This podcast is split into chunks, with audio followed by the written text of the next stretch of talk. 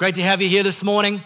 You're joining us uh, for week four of a series we've called Bulletproof. And really, in many respects, the metaphor is, uh, is very appropriate because the metaphor of what we've been doing is we've been looking at things that God has given us access to that we can actually use to protect ourselves against anything that the devil might throw at us. That we are in a fight, that God has already won the victory, but we have an enemy who's actually trying to convince us that he's not defeated and convince us that we should live our lives as defeated. And um, so there's a lot of fight metaphors being thrown around the last three weeks. There'll be a few more today and uh, possibly even some more next week. Full disclosure though, I'm, I'm a lover, not a fighter. I went to an all boys high school where pretty much every day after school, somebody had organized a fight against somebody else behind the gym or on the far side of the oval where the teachers couldn't find them. And uh, I was never in one of those fights. I don't think I ever went and watched one of those fights. Just, I'm a lover, not a fighter. Having said that, though, there are certain things that will cause me to fight. Remember about three seasons ago, I was competing in a triathlon, the Coogee Beach Triathlon. And uh, the final portion of, the, of that race is a 10 kilometer run. And the run was done, was three very boring out and back loops along the concrete uh, footpath in Coogee. And um, so I think I was on the second of those laps, heading out to the little turnaround witch's hat. And uh, this guy who guy was actually leading the race uh, came past me. Now, you know, it's just a, a, concrete footpath. So I'm running on the left. And the idea being that you, you did your turnaround and then you'd come back running on the same left. No worries. It wasn't a big race. Hardly anybody kind of, you know, c- conflicted with, with one another. So I'm running, and this guy comes past me. Now, there's nobody in front of us, either going the same way we're going or coming in the opposite direction. So he came past me, but rather than just kind of keep going, in his line and then eventually kind of merge to the left. No. For some reason, this guy came past me and actually took a 45 degree sharp turn in front of me and actually nudged me on the way past for no reason. No, there was no traffic requirement for him to pull this move. So I went from lover to fighter in that instance, and I gave him a nice shove and he went sprawling face first onto the concrete. This, this, was the guy, this was the guy leading the race, sprawling onto the concrete. I, I shared with him some adult words uh, in that moment. And uh, anyway, I just carried on running, a bit more adrenaline going through my system, helped me run a bit quicker. Ne- needless to say, moments later, same guy comes past me and pulls the same move.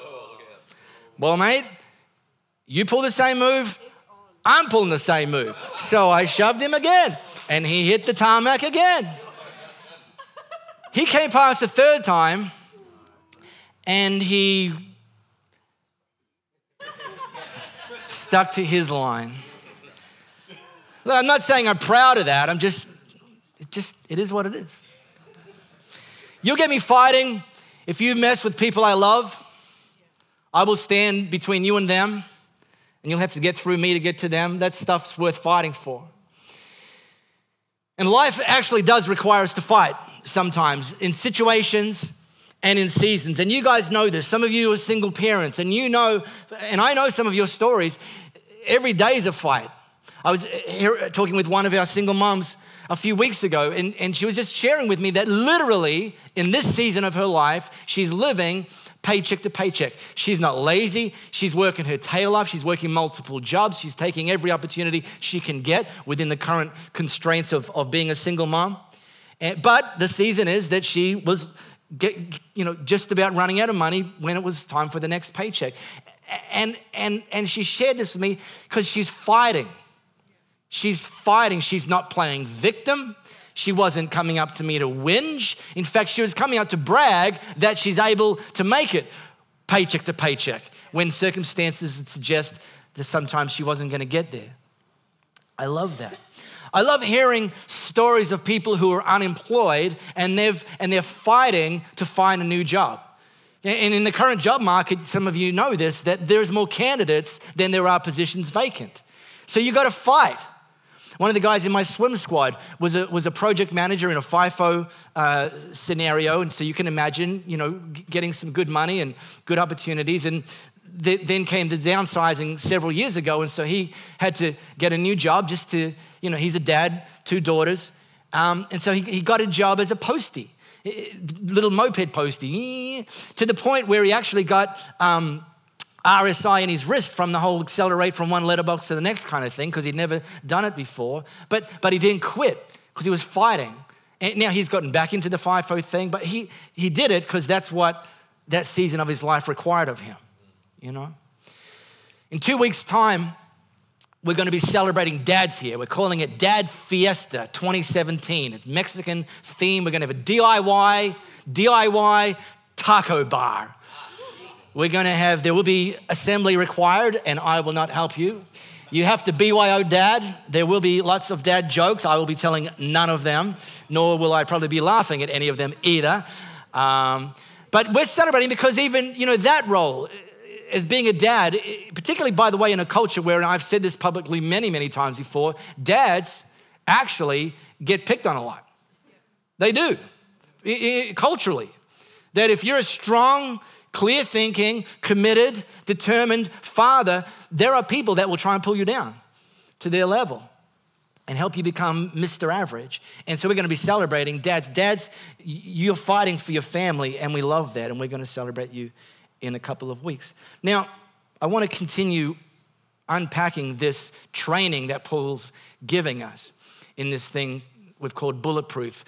Paul was a heavyweight of the early church, and he would write letters to churches that he'd launched. And one of those letters was to a place, in a church in a place called Ephesus. Now, you can open our newly refreshed Elevate app, and uh, you tap the Bible tile, and it'll take you to this letter or a part of this letter that Paul wrote. It's, it's in what's now called chapter six, and we've been just unpacking the things that Paul wrote about. Paul started in this chapter six by, by warning or, alerting the, the people, the church in Ephesus, that we are in fact in a battle. And, and when, when you tell people that, when you tell people who are followers of Jesus, hey, do you know that you're actually in a battle? You know what? I haven't had anybody say to me, oh, I don't really think so, Mark. I've only ever heard people go, uh, yeah, I get it. I started following Jesus and it felt like game on. Well, that's because it was. It's because we have an enemy. He's called the devil, and he spends his time trying to take you out. And you don't have to be intimidated, and, and, and, and we've been unpacking some of the protection that God's given us. You don't have to be intimidated by the devil's schemes, but, but, but, but by no means should you be ignorant of the devil's schemes either, because you be ignorant, chances are you'll let your guard down, and that's where you'll be vulnerable. But thankfully, God didn't leave us defenseless against the devil's schemes, and he gave us what Paul called the armor of God. Now, Paul used this metaphor very much uh, quoting from a Roman soldier of the day.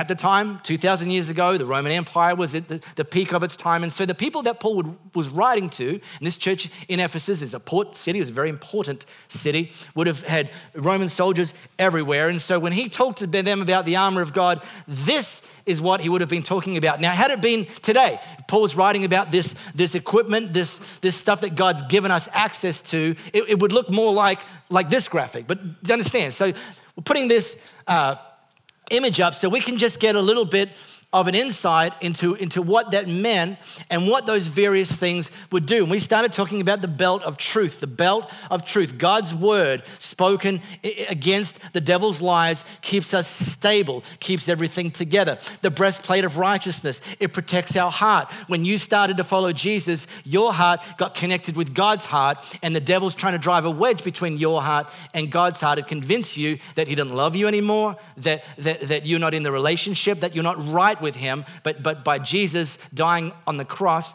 we are right with God and we keep that breastplate of being right with God on. We talked last week about the feet of peace, that we can actually, I love the line from the song we just put up, we can walk through hell with a smile. That's not circumstances that determines our peace, and nor should circumstances be able to rob us of our peace. We have our peace in every situation, past, present, and future, because first and foremost, we have a peace with God when we start following Jesus. Then we talked about the shield of faith. This shield of faith is an iron structure covered in leather. They would soak the leather in water so that when the enemy would fire uh, uh, arrows that were lit, with, with, dipped in oil and lit, would fire them at, at the Roman soldiers, they would hit the shield and just be extinguished. That, that you literally didn't even have to do anything, just lift the flipping thing up and it acted as an automatic fire retardant. Brilliant. But, we, but the, they would also do that together, and we talked about that. So today, I want to pick up for the last two pieces of equipment. And we need to understand that the devil can't defeat you if he can't disarm you. And so that's why we're, we're spending five weeks unpacking this, making sure that we know what we've got access to, making sure we access it because you can just have it lying back in the barracks and don't do any good, and putting it on and knowing how to use it and use it effectively. So, Paul talked about two more pieces of equipment that God's given us. He said, Take the helmet of salvation and the sword of the Spirit, which is the word of God. One of these pieces of equipment is defensive, and the other, the sword, is offensive. In fact, of the six pieces that Paul wrote about in the armor of God, five of them were defensive. And I kind of think of it as a reminder that we don't actually need to defeat the devil. He's already defeated. So the majority of the, of the equipment that God's given us is not to go out and try and kill the devil. He's already, God's already taken care of that but we can stand protected and stand firm and stand with confidence and stability because the devil is defeated. So, this helmet of salvation, Paul talks about. Let me, I'm a, I'm a bit of a student of Roman history. If you're not, let me catch you up. The, the way the Roman Empire expanded from obviously starting in Rome to eventually conquering what was then pretty much the entire known world is that the, the Roman soldiers would, would, would go into the next territory, the next frontier, the next bit of land, and they would fight against whoever it was there. That might have been a tribe, a village, it might have been a, a whole kind of region. And, and, they, and they wouldn't kill everyone. They would just kill enough people to get the enemy to the point where the enemy would surrender. And when that enemy would surrender, they weren't put in prison. Instead, if they surrendered, they were made to be Roman citizens. So, so this happened to people who uh, were in what we called England now, France now, parts of northern Africa now. That, that the Roman soldiers would come in and they would conquer you. They would get to a place where you'd say, All right, we get it. You guys are pretty good at this better than us. If we keep trying to fight you, we're probably going to get annihilated. So here's the deal we surrender. And the Romans would actually turn them from British, French, Northern African, turn them into Roman citizens. Give them a brand new identity. Give them a brand new governance. Give them a brand new start. They are no longer French, but now Roman. They're no longer British, but now Roman. They're no longer Norman, but now Roman. They're no longer Northern African, they're now Roman. This is exactly how salvation works. Salvation works by surrender.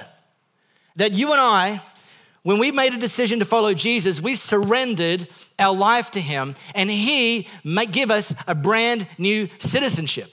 He gave us a brand new identity. And, and anyone could have put on a breastplate because the guys they fought against them had their own version of some iron manufactured this and some uh, sorts of shield and some sort of shoes and, and some sort of uh, belt. But, but Roman soldiers were issued with a particular type of helmet that just by putting that on, it was very easy to identify that they were Roman soldiers. And when they wore that helmet, everyone knew that they were Roman soldiers. It, it, it, allowed them to have a confidence moving around the Roman Empire from that day forward when they had surrendered, become Roman citizens, and some of them in turn Roman soldiers. And that's exactly how God designed it for you and for me when we made a decision to follow Jesus, that we were given a new citizenship. We didn't just get a software upgrade. We didn't just become the, a better version of our old selves. God makes it very clear that we became a new creation. We were given a new identity, a new citizenship. We were formerly enemies of God, and now our hearts are connected and made right with His. And we put the helmet on of salvation, confident that we've been made right with God. Now, now here's the tricky thing. If you've made a decision to follow Jesus, you've been made right with God, but, but you know, and I know, that we still screw up. And in fact, we still screw up in some of the ways that we screwed up before we started following Jesus.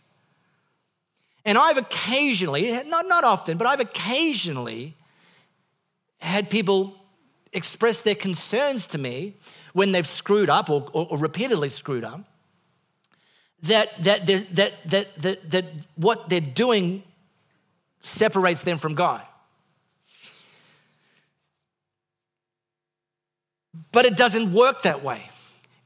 We don't lose the helmet, it doesn't come off because of what we did. Because here's the thing we didn't earn it by what we did, we earned it despite what we did. In fact, God saw the dumb stuff we were doing and sent Jesus anyway.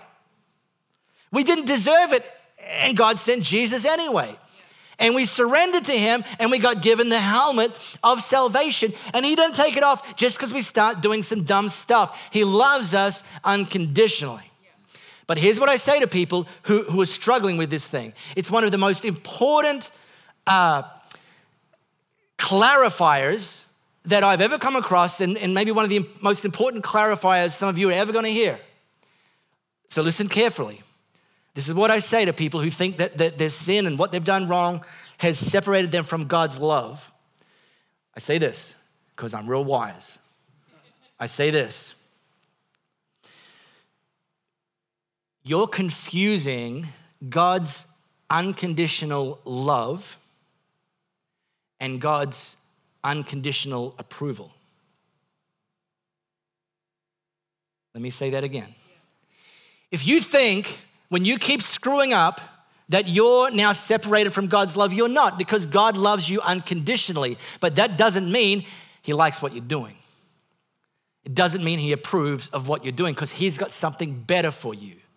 So don't confuse God's unconditional love, which you'll never lose, with God's unconditional approval, because there's some stuff that you do that He don't like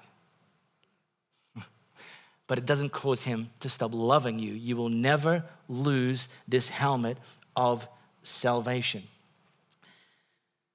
And I got to tell you, this salvation thing is pretty flippin' awesome. I mean, it's awesome, right? Like, thank you, Captain Obvious. But, but, but like, it's like really awesome.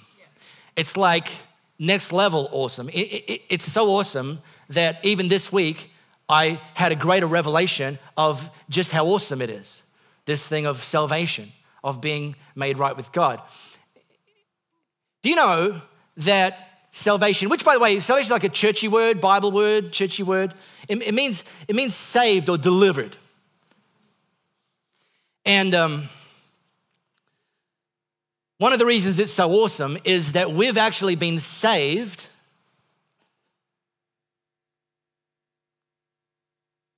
in the past, when we, sorry, saved from our past, when we make a decision to surrender to Jesus, He actually forgives us for the things we've done in the past that had separated us from God. Because what should have happened is God's holy, right? And we weren't. And, and he didn't like some of the stuff we were doing. And, and, and we should have got punished for that. We should have got a big cosmic smack on the bum for that. In fact, in fact, God says that we should, we, we should have actually died for that, for what we were doing wrong. It, it deserved eternal separation from God, right? But because of what Jesus offers us salvation, deliverance we're actually set free. Listen to this. We are set free from the penalty of sin. He paid the price. He went to the cross. He shed his blood. We should have, but he loved us so much, he did it in our place. And so salvation means we're saved from the penalty of sin in the past. How awesome is that? But but but here's yeah, oh yeah, I know. But listen, don't clap yet, because I'm just getting started. That was like the intro. Because not only are we because when we say, Jesus, I surrender my life to you, in that moment we are saved, right? But the outworking of our salvation continues. We're saved from the penalty of sin in the past.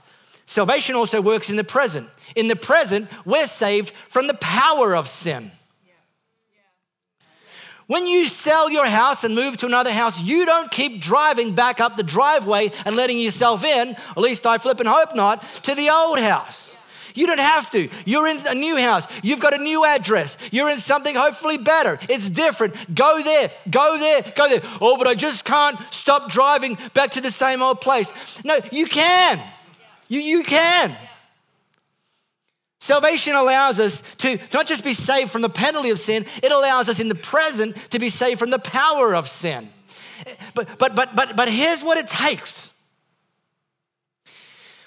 Whilst our surrender was a one time decision somewhere in our past when we said, Jesus, I surrender my life to you, and salvation was given to us in that moment as a gift, we must continue to surrender every day every day. And not just every day, like, you know, before your feet hit the street, surrender and then get on with the day. No, every moment of every day. In every situation of every day. And here's what happens you'll still face some of the same temptations because the devil knows your kryptonite. He'll come at you where you're most vulnerable, and that's going to look different to where he'll come at me because I'm vulnerable in different other ways. But as we continue to surrender every day in every way, that kryptonite will progressively loosen its grip and we'll be progressively saved from the power of sin in the present. That's pretty good, isn't it, huh? Oh, wait, wait, wait, wait, wait, wait. Uh, no, no, no, I'm not finished yet. Yeah, I said this is like really awesome. This is like super, super awesome. Oh, yeah, all right. you know what? When I first went to Bible college, uh, uh, I did a night class just kind of like test it out to see if that's what I, if I wanted to go to Bible college full time. I did a night course and it was on the book of Revelation. Now, look, I don't know if you've got that far in your Bible, but it's the last book, it's right at the end. It's flipping terrifying. I mean, terrifying, terrifying, terrifying. I did this course on the book of Revelation. Based on me sitting through one night a week for 10 weeks in this course on the book of Revelation, I decided that Bible college was not for me. And it took God another 18 months to convince me to walk back in those doors.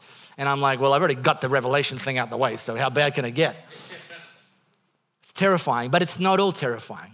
Because let me let me let me spoil it if you haven't read. Let me let me put a few spoilers out there.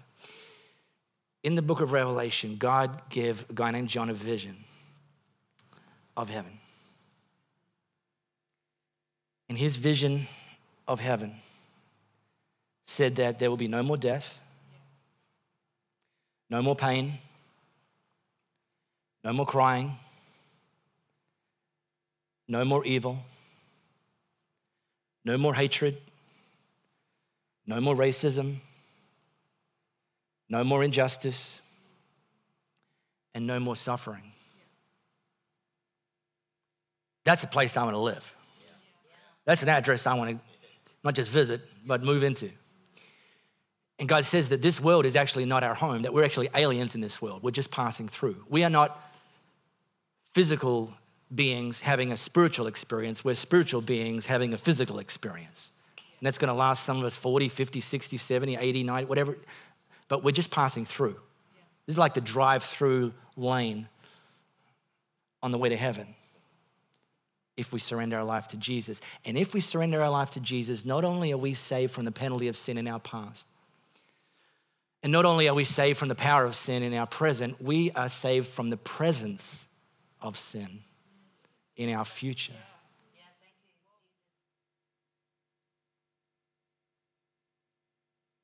You may clap now. Because I got to tell you, that's pretty frippin' awesome.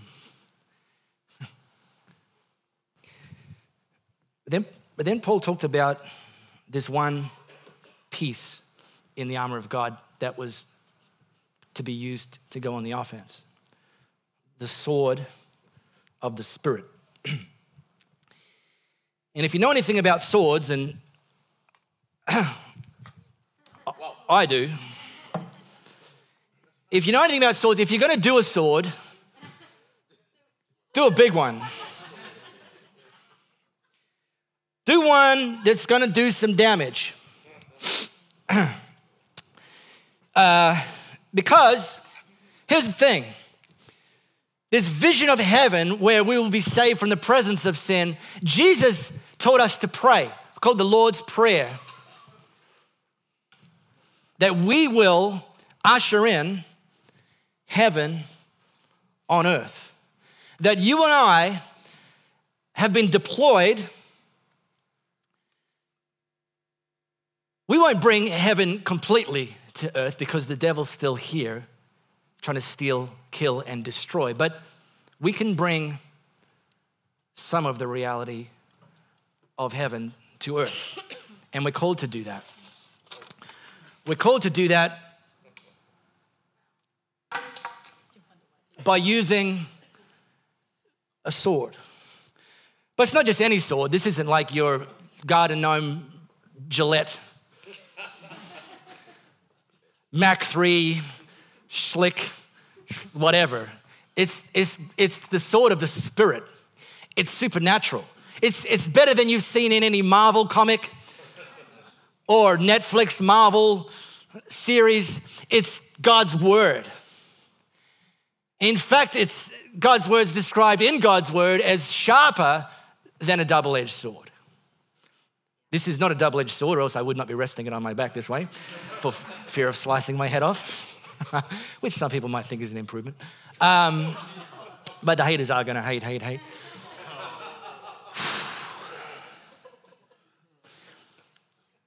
And when I think of the sword of the Spirit and using it offensively, I think of two ways.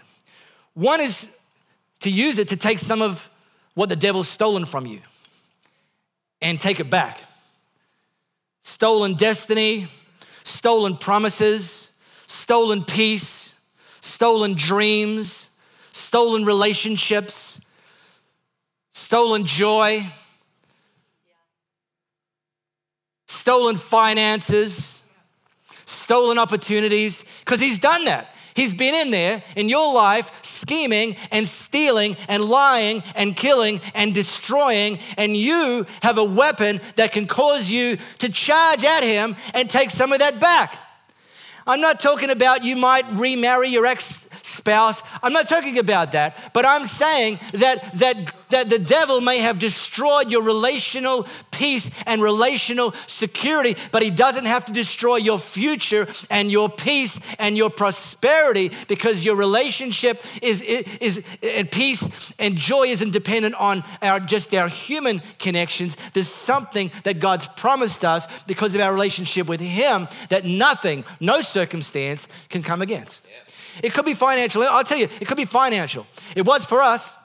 Louis and I, uh, it was about nine years ago, soon to be 10, and, and, and I'm loving that it's a distant memory, but I lost my job. We, we had to sell our house. We lost a colossal amount of money. Uh, $750,000. Uh, that might not be colossal for some of you if you're richy rich, but at the time, $750,000 was a lot of money for us. And we lost that in two years. So, you know, it was a lot. And uh, we didn't have where to live. Uh, we lived out of a suitcase for the next 18 months. I didn't find a job for the next 12 months. Louis worked several part time jobs. And uh, we lost a lot of money. It's not all about money, but you know, you and I know it's nice to have some. I prefer life with some than without some. And uh, so here's what we did we took up our sword of the Spirit, which is the Word of God, and we went chasing the devil down to get some of our money back. And here's what we did we didn't say, Oh, devil, give us our money back. Come on, give us our money back. He's not he's not scared of just like idle threats. But let me tell you what he's scared of. He's scared of the word of God. Because the word of God is sharper than any double-edged sword. So you know that there's several times in God's word where God promises to re- restore to people finances that have been taken from them. So I gathered them all up, all of those promises. In one, God promises to restore double. I'm like, all right, I'll take that. But I didn't stop reading there because to someone else, he promised to restore seven times. I'm like, I'll take seven over double. I mean, double's a start, but, but let's, let's, let's, let's aim high here. Let's go for seven. Well, then somewhere else, he promises a hundredfold. A hundredfold. You get your flipping calculators out, a hundred times $750,000. Man, I'm getting into Donald Trump territory right there. so here's the thing we started shaking our sword, which is the word of God, at the devil and say, buddy, God's going to restore what you've stolen. And I don't know it's going to be double or seven or a hundred. I'll let God decide. But He's going to restore it, and you, my friend, are going to give it back. Now, you all want to see my bank balance today? We haven't probably got that much back per se, but I tell you what, we never lost our peace given, despite the fact that we were living out of a suitcase in my wife's Italian grandmother's guest bedroom.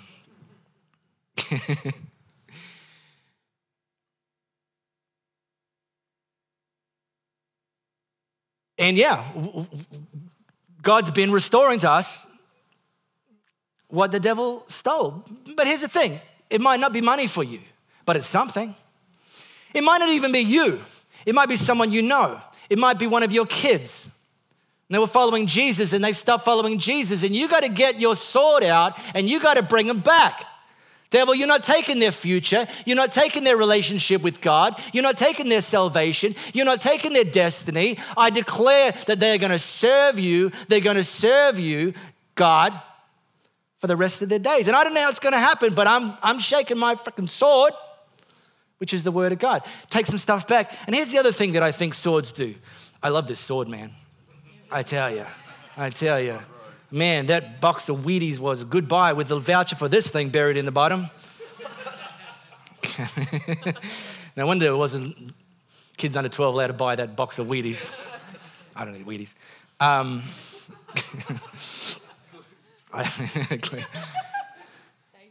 let me let me let me finish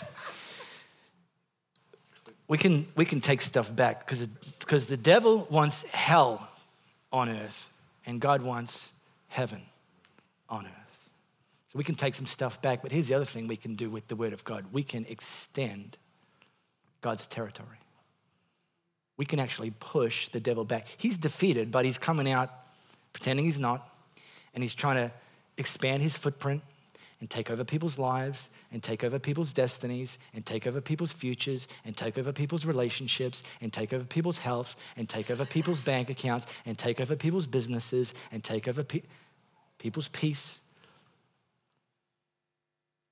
We can actually extend God's kingdom by declaring and using God's word. So, tomorrow, when you're waltzing in to your place of employment, how about you break out your sword before you jump in your cubicle and you say, Today, God, use me to be salt and light in this workplace. Expand my influence that I can be an ambassador for you, that, that some of my colleagues will come to know you in my lifetime. I declare over my workplace today that I'm salt and light. That's wielding the sword. That's God's word right there. When you walk into your business, some of you are business owners, you have the opportunity to expand your territory. Expand your, oh, but the economy's down. That's not God's word. That's not the sword. Here's the sword. God, today in my business, I pray that I am blessed and I declare that I am highly favored. I declare that today I will grow in wisdom and in stature and in favor with God and with man. I declare that I have your favor in every deal, that it's not the economy that, that, that determines the success of my business, but your favor upon my life and upon my business in Jesus' name. Wield the sword, see what happens.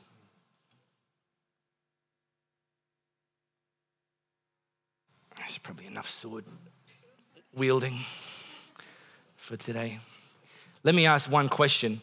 Reese, you're the only one with a license to drive this, so let me hand that to you. You know, yeah, good. Just as we finish, one question. I've been saying this all the way through today. There is an opportunity for us to surrender our life to Jesus. And I know most of you have already done that because I know your story. But if you haven't, ever surrendered your life to Jesus, then right here, right now, guess what? You're in the right place because we're going to give you that opportunity to say, Jesus, I surrender my life to you. And all I want you to do, for those of you that have not yet made that decision and said yes and surrendered your life to Jesus, in a moment, I just want you to put your hand up and you're saying that to Him. You know, like, like in Cowboys and Indians when they surrender. It's kind of like that. It's like, uh, okay, Jesus, I surrender. Just put a hand up and he'll see your hand and you can put it down and I'm just going to pray for you standing up here. So those of you that have never made a decision, never said yes to following Jesus, just slip your hand up real quick and I'll see your hand, you can put it down. And I'm going to pray. And we're going to finish.